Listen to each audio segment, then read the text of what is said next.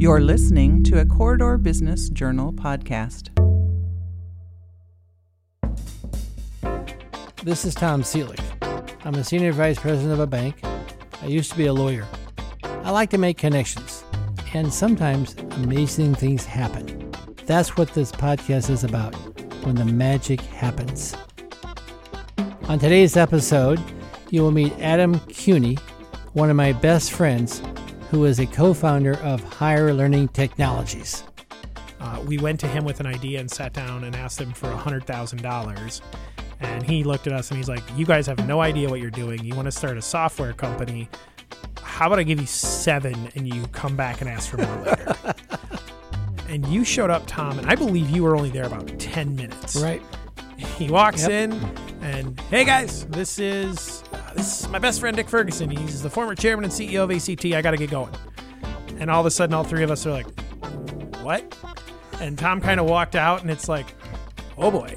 um, So stick around, we'll be right back.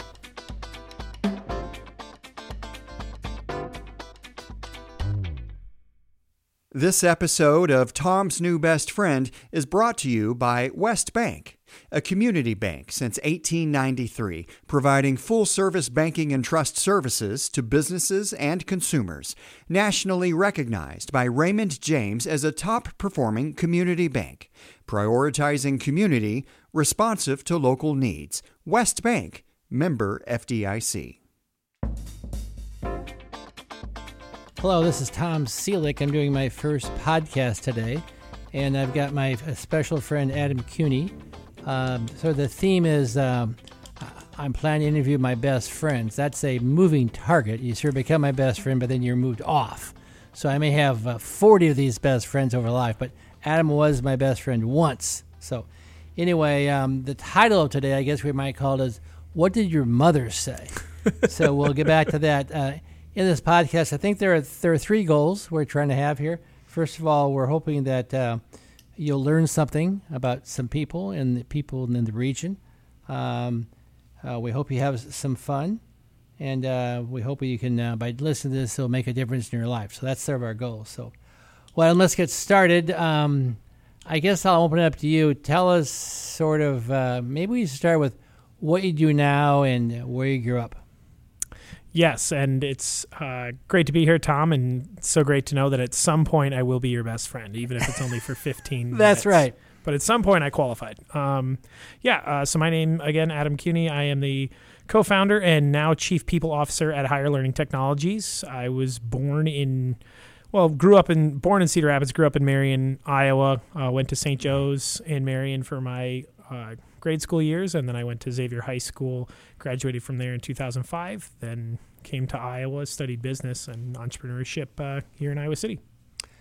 So um, the story, as I understand it, that um, you had at least two good friends, Alec Whitters and Ben O'Connor, and somewhere in here, um, the three of you decided that maybe there was a better idea as far as how do you learn about taking tests and stuff. And you might tell us who started that idea and how it how it came to pass. You started this new company. Yeah, so it's it's really the brainchild of Alec, and just started out of uh, of pure frustration. Um, this was back in 2011, around that time. Uh, Alec, Ben, and I have known each other now, oh, at least 17 years. um, Alec and Ben actually went to grade school together too, so they've known each other even longer. Um, but we all went to, to Xavier together and went to Iowa as well. We actually lived together in, in college too. So we've known each other really well for a long time, been best friends forever. Um, yeah, Alec was studying though for the he was at dental school at Iowa and was studying for his board exams, which is essentially the exams you take uh, after you go through all the years of undergrad, all the years of grad school. You've got these tests that decide if you get to become the dentist or not. It's called the NBDE, um, although that will be changing shortly. Um, but yeah, so he was studying for that, and the number one tool used across the entire United States at the time was this. I believe it was four or five hundred dollar box of flashcards. So it just looks like a big, long, rectangular box with about fifteen hundred flashcards in it. And Alec was extremely frustrated uh, because he took these things everywhere. This again is the most important test of his life and he needs to spend every free moment he has studying for it. And he just got tired of carrying around all these flashcards. They're in They his car. they're everywhere. I mean, every time I saw him, there were flashcards in his car. They were in his apartment. They were literally falling out of his backpack. Um, and he was like, "This is ridiculous. Why? Why isn't there an app for this?" Again, this is 2011. Um, smartphones weren't brand new. You know, I think the iPhone was released in 2008, I believe. Um, but it had enough time had progressed where it's like this should be possible. I can check Facebook, I can you know play games. Why can't I study for this really important test? So um, he came to uh, you know came to Ben and I and kind of mentioned it, a- and we were laughing. And then he's like, you know what? I'm going to call the company that makes these flashcards. I'm going to tell them to make this. So Alec, um, you know, in college we had a sales gig together, so he was good at getting people on the phone. Um, and he, he actually got the CEO of the company on the phone and said, "Hey, den- on behalf of dental students across the country, I would really, really like you to make this on an app, so I don't have to carry around a bunch of flashcards. I can just use my phone, and I'm sure the phone can do far more than a piece of paper." Um, it was a dumb idea. Is his response?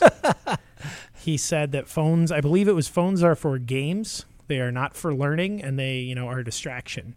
And so Alec, he even tried calling a few other publishing companies. He didn't want to start a company. He just was really fed up with the way that that he had to to study for this extremely important exam. So he went, called some other publishing companies, and got a pretty similar answer of like, yeah, great idea, but now we're not going to do that again. Phones are for games. You're not. They're not an educational tool.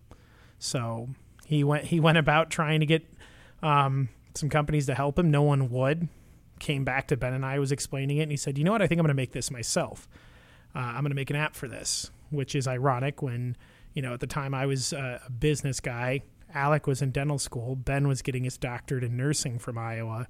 So none of us have any background in technology whatsoever. Um, but we wanted to make an app.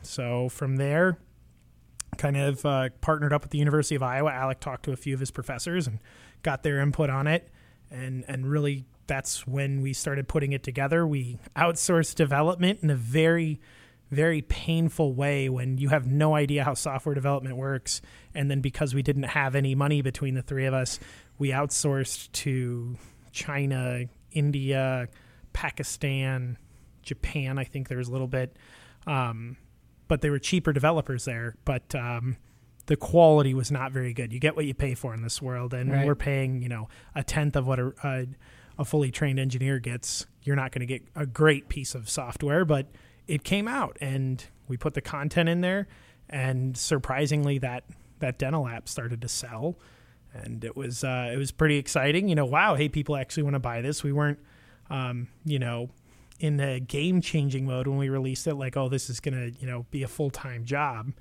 Um, however, as we saw there was a need for it, we did get to a point. I, I specifically remember sitting at Alec and Ben's apartment and just talking like, okay, are are we gonna do this and kind of go all in, or is this gonna be a hobby? and we sat around and thought about it and literally the next day ben walked or sorry alec walked into the to the college of dentistry and dropped out of dental school ben walked over to the, the college of nursing and dropped out of their doctorate program and i put in my two weeks Okay, that's where you got to stop. Okay, right. we got that. Now here, here's the question: How did you tell your parents? What did they say? Who who went first? And the rumor once was that it was all your fault. So tell us if that's true or not true.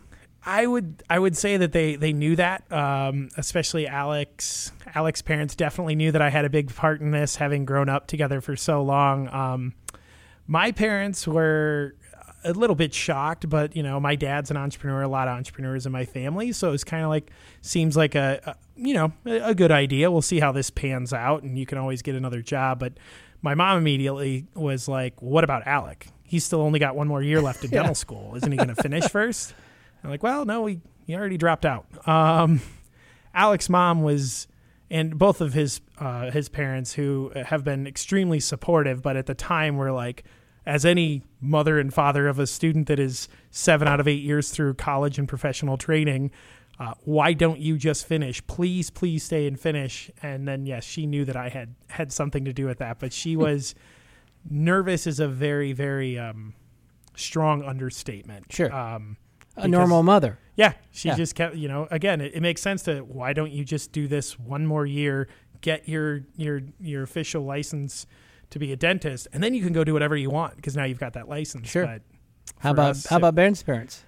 Um, I think they were nervous as well, Yeah. but again, um, they weren't they weren't thrilled about it. Alex's mom and dad were were nervous. They're just nervous. I mean, literally, they sat and went. None of you know anything about software or engineering, and you're going to start a software company where both of you almost finished graduate school in the healthcare fields, and both Alex's parents are are great doctors, and it was so it's just one of those like this just seems a bit impulsive, and you know, uh, from our entire lives, anybody knows us, uh, Alec, Ben, and I, especially Alec and I are risk takers. It's just kind of in our in our blood, and Sure. so. Um, they were extremely nervous and they were not thrilled by any means when we first did it, but you know they've been incredibly supportive um, uh, ever since. After that initial shock phase, if you will, like like you said, any good mother's yeah. going to sit and say, "Really, R- this this is it? This is what you're gonna you're gonna you're gonna start an app? Okay, Well, I've got granddaughters who are 19 and 17. I think I can imagine if they called their mother, my daughter, and said, "Gee, we want to drop out and start a an app app business," they go, "Yeah, she'd have a heart attack." But anyway, so this is 2012. Is that's when this is sort of yeah." you sort of? And then did did you get an office? Um, not exactly. Well, kind of. Um, we started off just in their apartment and and my house, and eventually we got into the um, to a, a fairly poorly named building. It's the Technology Innovation Center out in the Research Park in Coralville. Um, the building, I believe, was built in like 1928. Oh, by Oakdale there. Yep, out in the Oakdale I remember campus. that's Uh, that's an old building. it, it's the most perfect building for a young startup. It is the exact opposite of flashy. Uh, I actually think they've closed it down now because it's so old. Um, but it was, you know, old building. I think at one point it was a tuberculosis ward. I for think that's true. It was the Um, TVs. Yep. And so you got you these tiny little room, cheap rent, nothing flashy from furniture or anything like that, but they had incredibly fast internet there because of the fact that it's linked into the research park. So, you know, 500 megabytes a second easily for internet speeds. And when you're talking about starting a tech company, that's that's really the most important thing for us is do we have a strong internet connection and I guess we got a place to put a computer. Good enough for me. So the th- the three of you worked there to start. Absolutely, yeah. It was just uh, myself, uh, Ben, and Alec. Uh, Alec had recruited a couple of friends who were in dental school to kind of help us a bit uh, as well. They came on early when they were helping with some of the dental content. Um, it's it's pretty um, robust content. Like like myself, I, I can't even understand it to be completely honest. So we did need some of the expertise in that field, but also having the the University of Iowa's dental school. Uh, on board was definitely So you had to write clutch questions and answers. Is that the idea? questions, answers, rationales, um, and we put some images in there as well to help explain things. Um, so it was uh, a big learning process, but again, we found from those early sales, we knew we were onto something. That if we could make this ugly app that kind of worked and it was selling, that there was clearly a need. How'd you sell it? How, how do you get to the market? Uh, you put it. You learn a lot. We put it in the App Store. It started off on iOS and the Apple App Store, and um, there's some processes and checklists you go through to get it uploaded. Apple then reviews the code base and everything, and poof, they put it in there. And then uh, we immediately started working on ASO, which is uh, known as App Store optimization, so that when people would search for dental boards or the name of the test NBDE, we would be the first app that that came to the top of the list. Just like SEO on Google, this is specific for the App Store. Amazing. So how many? Like I, I my notes say in 2012 you had one product Mm-hmm. and 32,000 practice questions, but things sort of ramped up from there, right? It was yeah. We had uh, in 2012 we had um, yeah we had the just the dental app. We started working on the nursing one, so it you know when we saw that initial traction, Ben had taken the equivalent in the nursing world, which is called the NCLEX, and it's their licensure exam. And we said, well, could we take this same kind of software platform we built and just put different content in it for nursing and see if it works for the NCLEX? Um, so that's what we did. Again, Ben went and met with some of his professors, um, got a, got some help from the University of Iowa's nursing program, um, and just spent a lot of time. I mean that that process, that content curation process, for just Ben and Alec in the beginning early days. I mean, it was Ben locked himself in the basement for 12 hours on end. It was I think it's still known as the lost summer to Ben where it was just sitting in a dark room reviewing item after item. Uh, and checking everything and making sure not just the items were factually correct, but when you uploaded them into our our platform at that point, um, they wouldn't necessarily display right where there'd be the the, con- the words would be all over the screen or the buttons wouldn't quite work so once you had all the content in you know technically sound terms now it's okay does it display correctly in the app or when i push this button does it crash I got to ask you. I'm a banker, as you know. What'd you do for money? Oh money um originally we, But you had we some used sales, what- I guess, right? Yeah, we had a little bit of sales, but not nearly enough to really get it off the ground. We, um, I had a little bit uh, of money and honestly credit cards that I had uh, after I graduated. Um, so we put some on there. Uh, ben had a little bit. Alec used what little student loan money he had, and then um, I think the first time, the first person we approached was my my older brother Chad. Uh, we went to him with an idea and sat down and asked him for a hundred thousand dollars. And he looked at us and he's like, You guys have no idea what you're doing. You want to start a software company. How about I give you seven and you come back and ask for more later? Which, looking back on it, honestly, was probably the best thing that could have happened because I can't even begin to imagine if you would have given us $100,000 what we would have done because we just didn't know enough about business, especially around software development. Um, we made a lot of uh, dumb mistakes in the early days with software, and before we brought on some uh, more formal local engineers that could actually help us with things. Okay, well, no, I know uh, at one point I, um, Dick Ferguson, who was, was my friend, I told him that I'd met you guys and that he should meet you to see what you're doing. So tell us the, the Dick Ferguson story and how it involves. This is one of my And, who, who Dick is. Yeah, and so this is one of my favorite stories to tell uh, because Tom was the one I I can't even remember how I it was some networking event that I met you, Tom, and we'd only spoken probably what three or four times before you introduced us, but I remember getting an email from you that said, "Hey, Adam." Tom Seelig from West Bank. I want to introduce you to one of my best friends, Dick Ferguson. No, actually, sorry, you didn't even tell me his name. You just said I want to introduce you to one of my friends. And so I turned around in the office. It was a very small office at the time, and I looked at Ben and Alec, and I'm just like, "Hey guys, this this really nice guy. He's a banker at West Bank. Uh, wants us to meet someone." And we're all like, "I wonder what he's trying to sell us. Does he know we not have we don't have any money? Like, I don't know what." And so we're like, "Okay, you know, happy to take the meeting." And and we at that point. Um, there were a lot of people, and it's something I always uh, f- feel bad for for startups is they get approached by a lot of people selling them services and things. And as a young business person without a lot of experience, you have no idea what you need or don't need, and better, or even worse, you don't know how to tell what that person's trying to get. So for me, it was, you know, is he trying to sell something? What is it? Whatever. We'll take the meeting. And you showed up, Tom, and I believe you were only there about ten minutes Right. he walks Yep. in and hey guys this is uh, this is my best friend dick ferguson. He's the former chairman and ceo of act i gotta get going. And all of a sudden all three of us are like what? And tom kind of walked out and it's like oh boy. Um, so obviously we were all three like you're starting an education company and the former chairman and ceo of one of the most successful education companies in the world just walked in your door obviously you get nervous right away. Um, but Dick was, you know, very laid back. We sat down. I think we talked for hour, Yeah, hours, hour yeah. to two hours somewhere in there. Um, and eventually Dick agreed. And this is before we had a lot of any press or awards. We had just kind of started rolling the apps out, and we had just started to see some revenue flowing in. Um, but Dick basically said, you know, I, I'm I'm considering investing, but if I invest, I do ask to have a board seat. And we came right back with him and said, How about instead of a board seat, we actually make you chairman because we don't even know how to run a board of directors.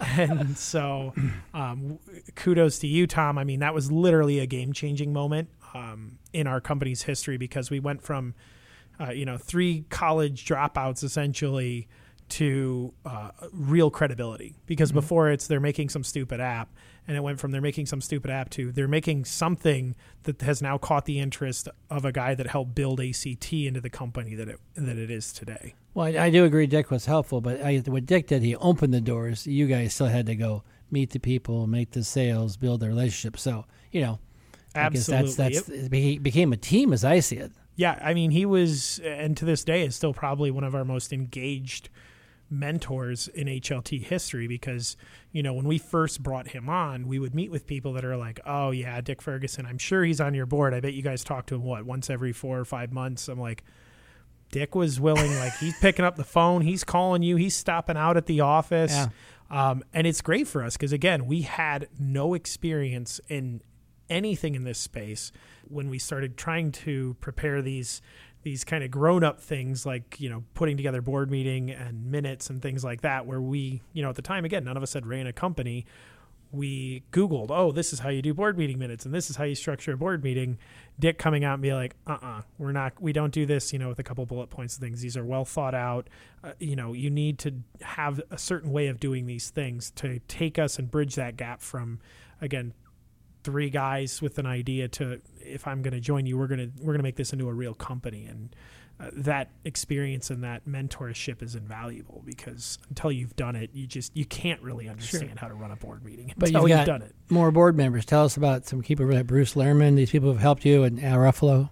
Yeah, um, I mean that's that's something I loved about this area and, and getting into ed tech is um, out in uh, uh, San Francisco, for example, it's real easy to get lost in the noise. There's a new startup every 15 minutes out there. Versus Iowa, um, you, you have access to some really great people. So uh, one of the very first mentors after Dick that we had was Bruce Lehrman from Involta.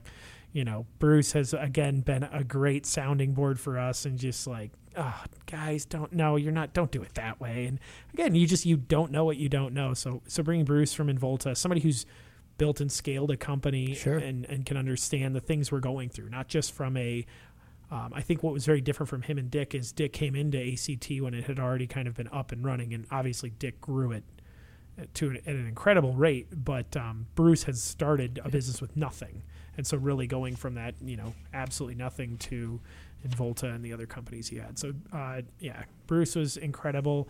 Um, Al Ruffalo from uh, Ruffalo Cody, or now Ruffalo Noel Levitz, uh, great in the education space, well known, and again, some great mentors. He built his own company and able to kind of help us avoid pitfalls. Um, Pankaj up at Channel Fusion in Hiawatha. Pankaj has been uh, awesome. He's a recent addition to the board, um, but again, he brings more of the marketing side of things. Channel Fusion's a, a company that specializes in marketing, and so he brings a very unique and, and different perspective. Uh, and then Jeff Benjamin uh, out in uh, New York, he's uh, one of the main backers behind Imon, but Jeff uh, has a background in Wall Street. He's uh, out there now, but um, really, really smart guy and access to some people that you know at the time we had no right getting to speak to um, because they're they're so successful. So tapping into all of them and really using them as crux for not from just a how to run the day to day, but how to get our heads out of the weeds and say, are you guys looking six to 12 months down the road? What are you thinking about? Hey, this, you know, all the different pitfalls with raising money. And, you know, again, you're growing a company as fast as we did. There's a lot of opportunities to do dumb things and having them around to say, you know, hey, Bruce, how did you handle this? Hey, Al, how would you do this? Uh, invaluable. And I think that's something unique to the corridor areas. There are some really smart people here that you can tap into uh, if you do it right. As I know at the beginning, you um, you got some awards. Tell us the brief history of all this. The, you got some state awards, local awards, regional awards, national awards. Tell us a, a summary of that. Yeah, so um, plug to the CBJ. We've we've won there. I think 2015 we were the coolest company to work for in the corridor, but um, you know every year we've won it one of the coolest companies in the corridor to work for. Um, we've put a big emphasis on our culture, um, so we won that locally, um, as well as uh, Silicon Prairie is a regional award. Uh, I think we've won one there for Mobile App of the Year, uh, Breakout Company of the Year, and a, a few others from there. The Technology Association of Iowa, we've won several awards from there, including um, Best Technology Company uh, in the small to medium category.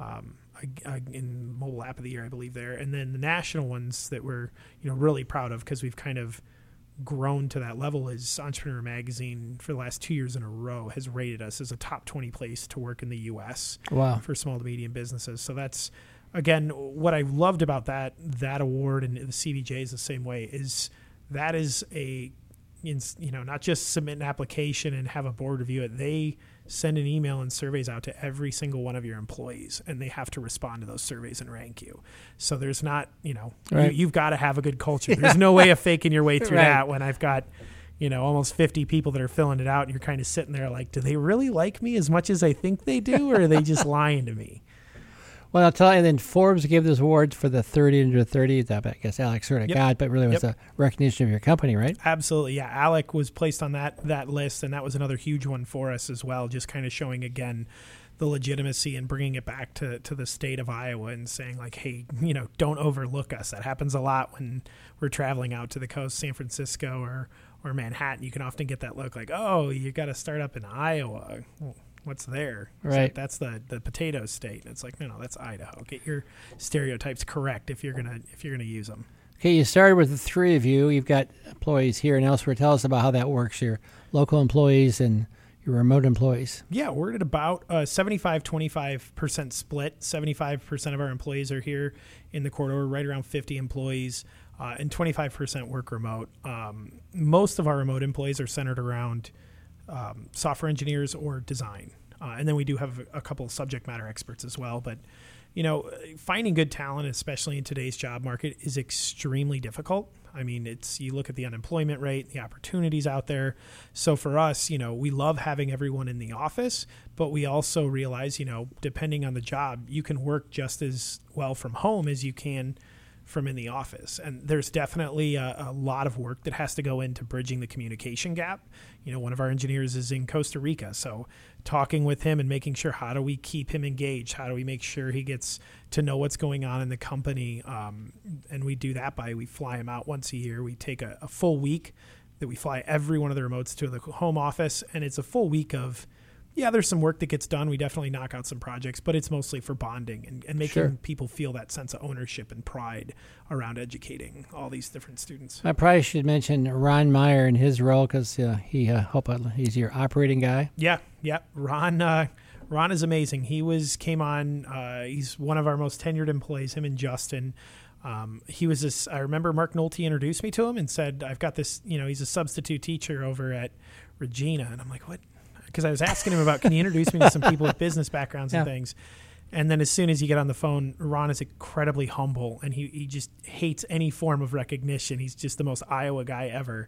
Um, and you go through his background. It's like, okay, wait a second. You you were part of a company that you grew and took to an IPO. You can worked with Andersen Consulting, which isn't a major company. You understand technology so well. And I think honestly, we didn't even you know, Ron didn't even ask for pay, I don't think for two weeks because it, it was like one of those we don't know exactly we didn't have a job description Sure. we didn't have it was like uh, I, don't, I don't know we haven't done this before what do you think and ron just literally showed up with a laptop sat down and, and started i think the first thing he rolled out was part of our crm and dealing with customer service uh, from his background but incredible guy so smart um, and is a great leader everybody on the team ron pushes everybody's got a competitive spirit to him but he really pushes everyone on the team Well, tell us about uh, Governor Reynolds, your relationship there, how she has become your friend and you help her, uh, how that relationship is now, where it's going.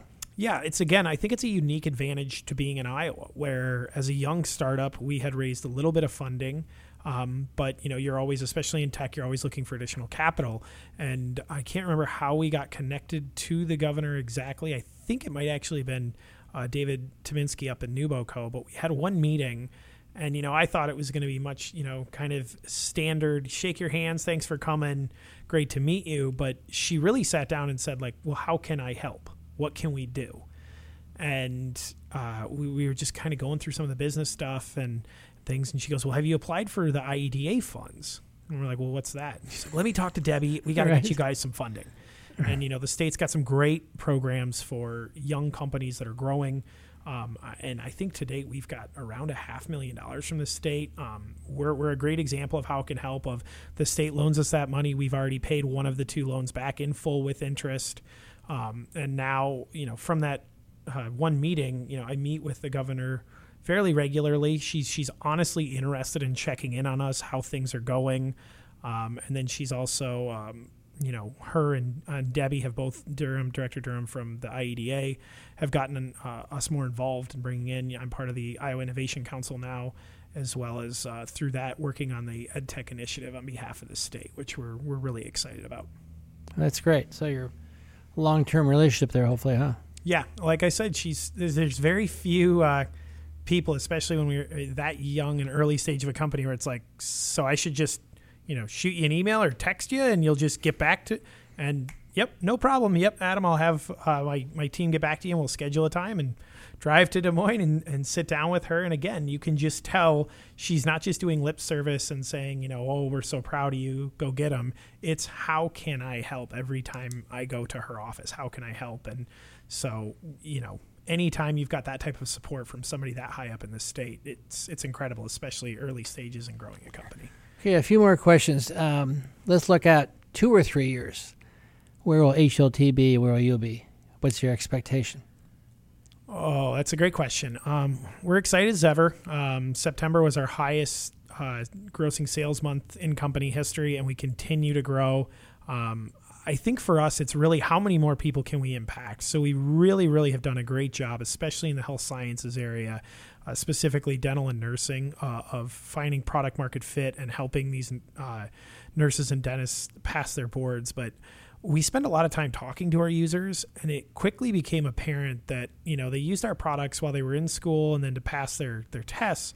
But now they're in the workforce saying I, I could still use your help. Do you guys have an app for this? Do you have an app for that? Do you have a and so we started doing some of the advanced certifications and then now we're working on our lifelong learning pat, uh, platform my, my nursing mastery.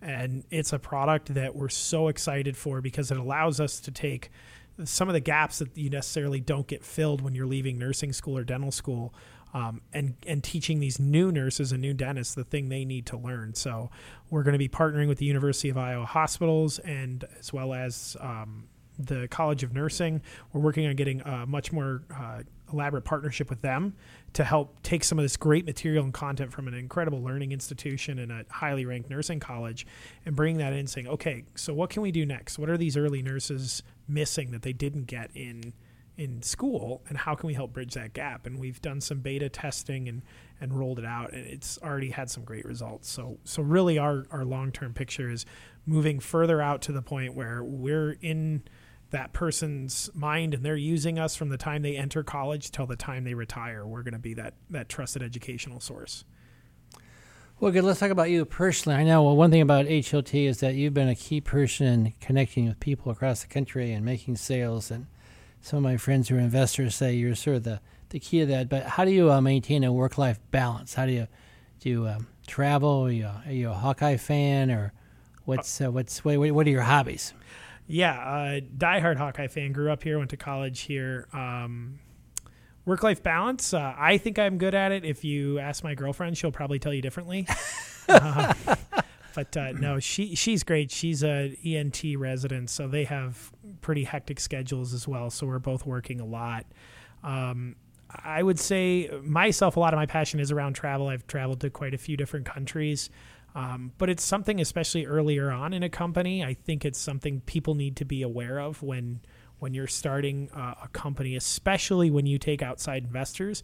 I try and preach this to a lot of young startups is the moment you take someone else's money for your business, it goes to a different level. Because sure. you've got people you they have entrusted you with their hard-earned money. And you know them exactly. And you in Iowa you know them personally. They all have my cell phone number. If they don't like something I'm doing it's very easy to find me. So um, you know, really taking that not as like, oh, cool, we raised at this point we've raised about twenty million dollars, but to sit and be like, oh, cool, look at how much money we raised. It's oh no, there's a lot of people that are counting on you from the investment standpoint. You've got people at the state who have loaned us money, and then all the families and folks that that work with us. I mean, it's it's a big deal. So when you go to take that outside capital, you are going to have to make short-term sacrifices meaning you know you don't get to go on quite as many trips i don't think i took a vacation the first four years i was working at hlt so um, and that's definitely changed now but um, you know I, sure. I enjoy doing that i, I give back Um, I'm part of the the local Iowa City Chamber of Commerce board. Um, I'm on the advisory board for the John Pappajohn Entrepreneurial Center at, at the University of Iowa,